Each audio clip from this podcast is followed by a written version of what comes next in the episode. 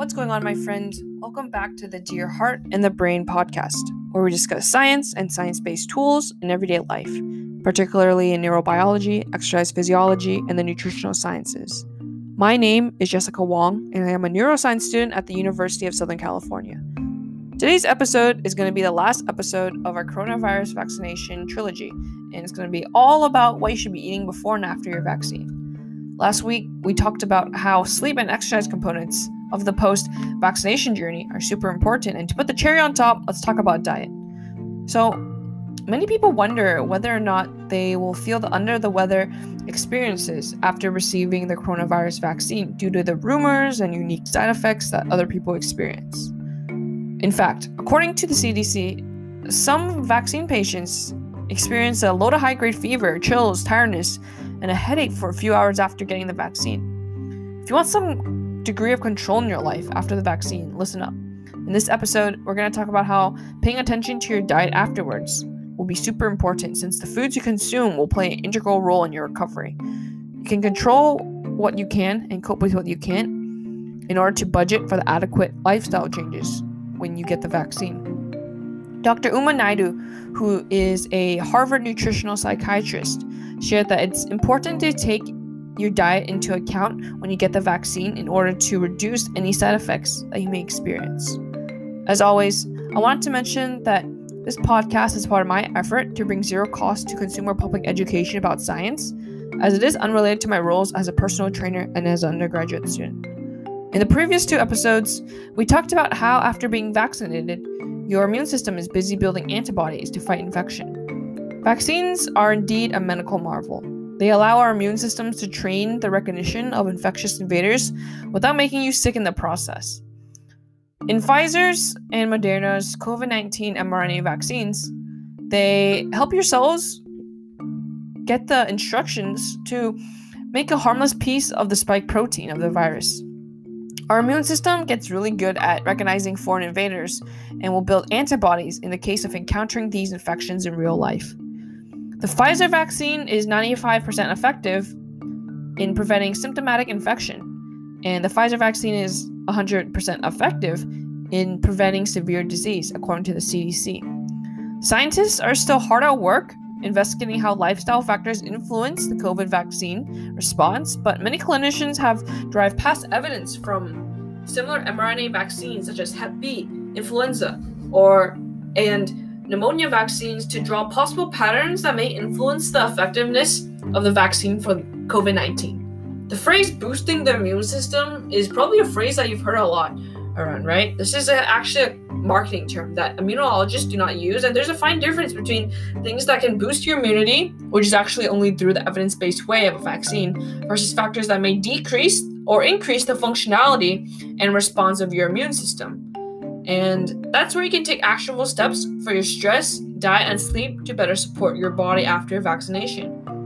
In a 2020 article published in the British Journal of Nutrition, scientists concluded that healthy eating habits are important for COVID 19 prevention because a variety of micronutrients best support your immune system. Dr. Naidoo shares the best five foods to eat before and after your vaccine, which include leafy greens, stews, onions and garlics, turmeric, and blueberries, right? So leafy greens, they have high antioxidants that help fight radicals, free radicals. Um, stews and soups support our immune system from our gut, from the warmth it provides. Onions and garlic have a load of prebiotics that help feed the good microbes in our gut. Turmeric is known to combat inflammation and help with brain function, such as shielding the hippocampus from stress. And blueberries, lastly, they're a great source of antioxidants and they can help increase the levels of serotonin produced. Eating a very well balanced nutrition that is high in protein, vitamins, and minerals, such as the antioxidants and fibers from fruits and veggies, will help pr- protect your immune cells from being damaged.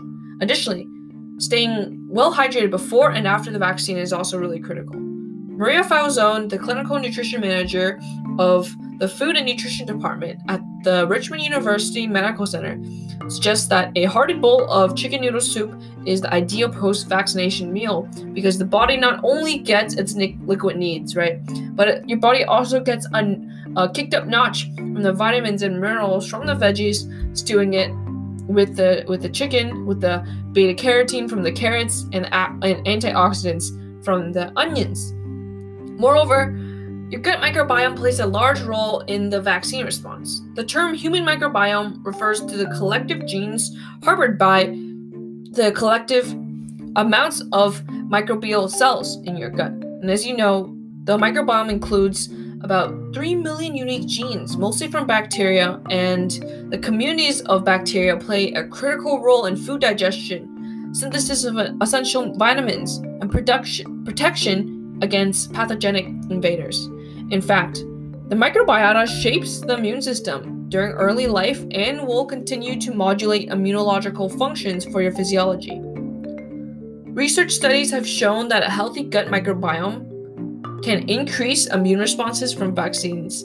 Fiber rich diets include and encourage the growth of beneficial bacteria in the in the gut microbiota that can support your immune response and fermented food also right can also enhance the gut microbiomes uh, the gut microbes that support your immune response common probiotic or- organics such as such as specific bacteria strands can be found in yogurt and can improve antibody response to vaccines.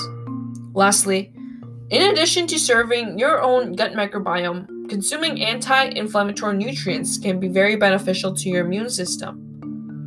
All right, highly processed foods, high in sodium, added sugars, total fats, can fuel inflammation, and systemic chronic inflammation can impair normal function. A Mediterranean diet is known to have anti inflammatory effects, and this is just the nutrition plan that emphasizes on veggies, fruits, whole grains, healthy monosaturated fats like those in avocados um, and olive oil. And the Mediterranean diet also emphasizes on beans and eggs.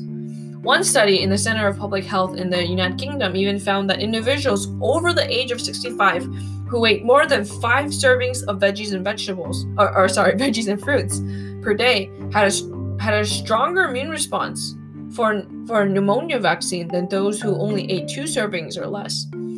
A lower glycemic load diet will help keep your blood sugar steady, which is associated with anti inflammation too. This includes foods such as green veggies, most beans, whole grains, berries, apples, lean proteins, eggs, and nuts.